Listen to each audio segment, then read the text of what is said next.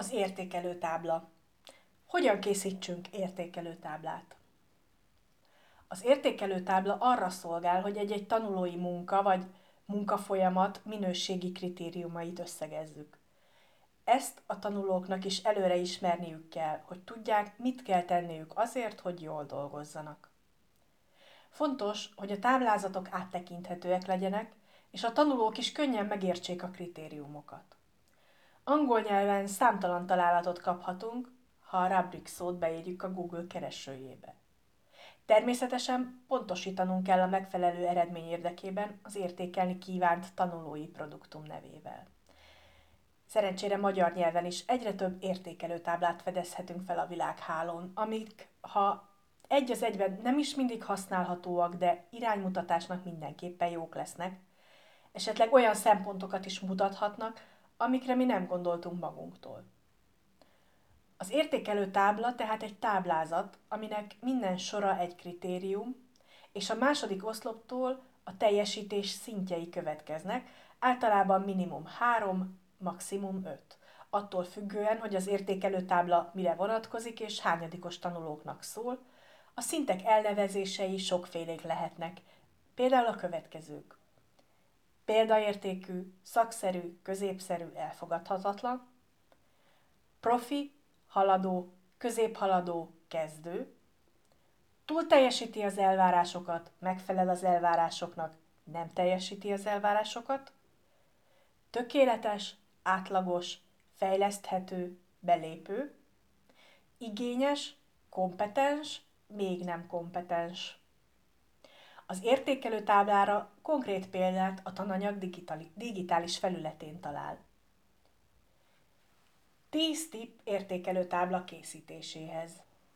1. A kritériumok számát válasszuk meg jól. Legalább három kritériumot, azaz sort alkalmazzunk.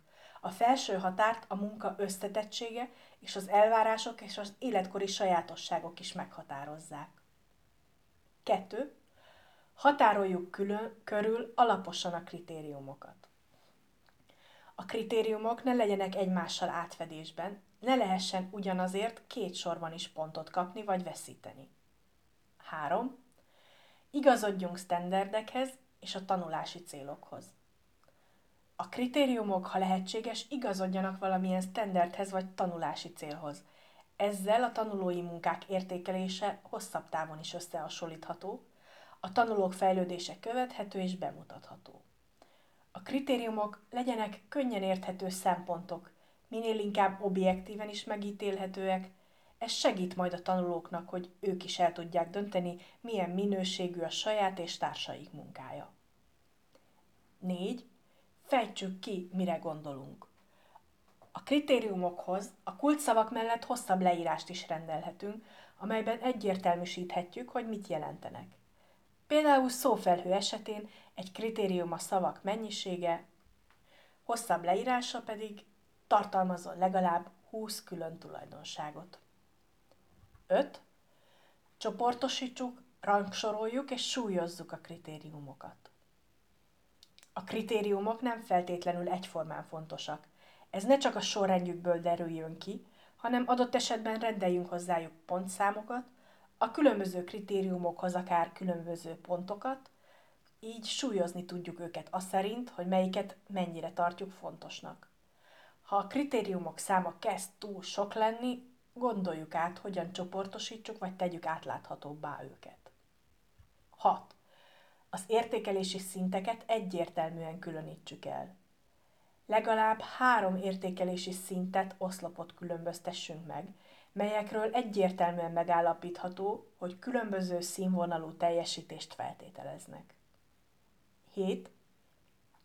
Az értékelési szintek száma kritériumonként eltérhet.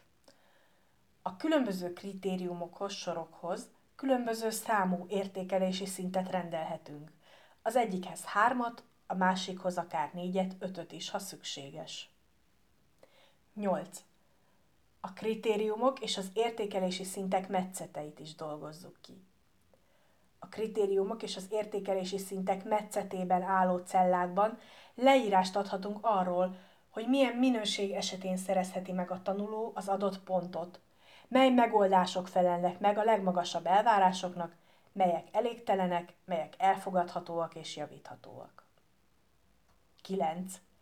Gondoljuk át jól, hogyan illeszkedik az értékelőtábla a szokásos értékelési gyakorlatunkhoz. Az értékelőtáblánk tartalmazzon minden olyan szempontot, amit értékelni szeretnénk, mert ha úgy érezzük, hogy összességében egy munkára az értékelőtábla alapján nem reális a pont, amit végül adnunk kell, akkor valószínűleg nem vettünk számításba minden fontos kritériumot, vagy nem jól súlyoztuk őket. 10. Vonjuk be a tanulókat is az értékelőtábla fejlesztésébe. A tanulók is bevonhatóak a fejlesztésbe, Velük közösen is össze lehet állítani az értékelési szempontsort és az értékelési szinteket, ezáltal fejlesztve a tudatosságukat, metakogníciójukat. Ha nem is közösen készítik az értékelőtáblát a tanulók a tanárral, megvitathatják a tanár által javasolt értékelőtáblát, mielőtt elfogadják azt.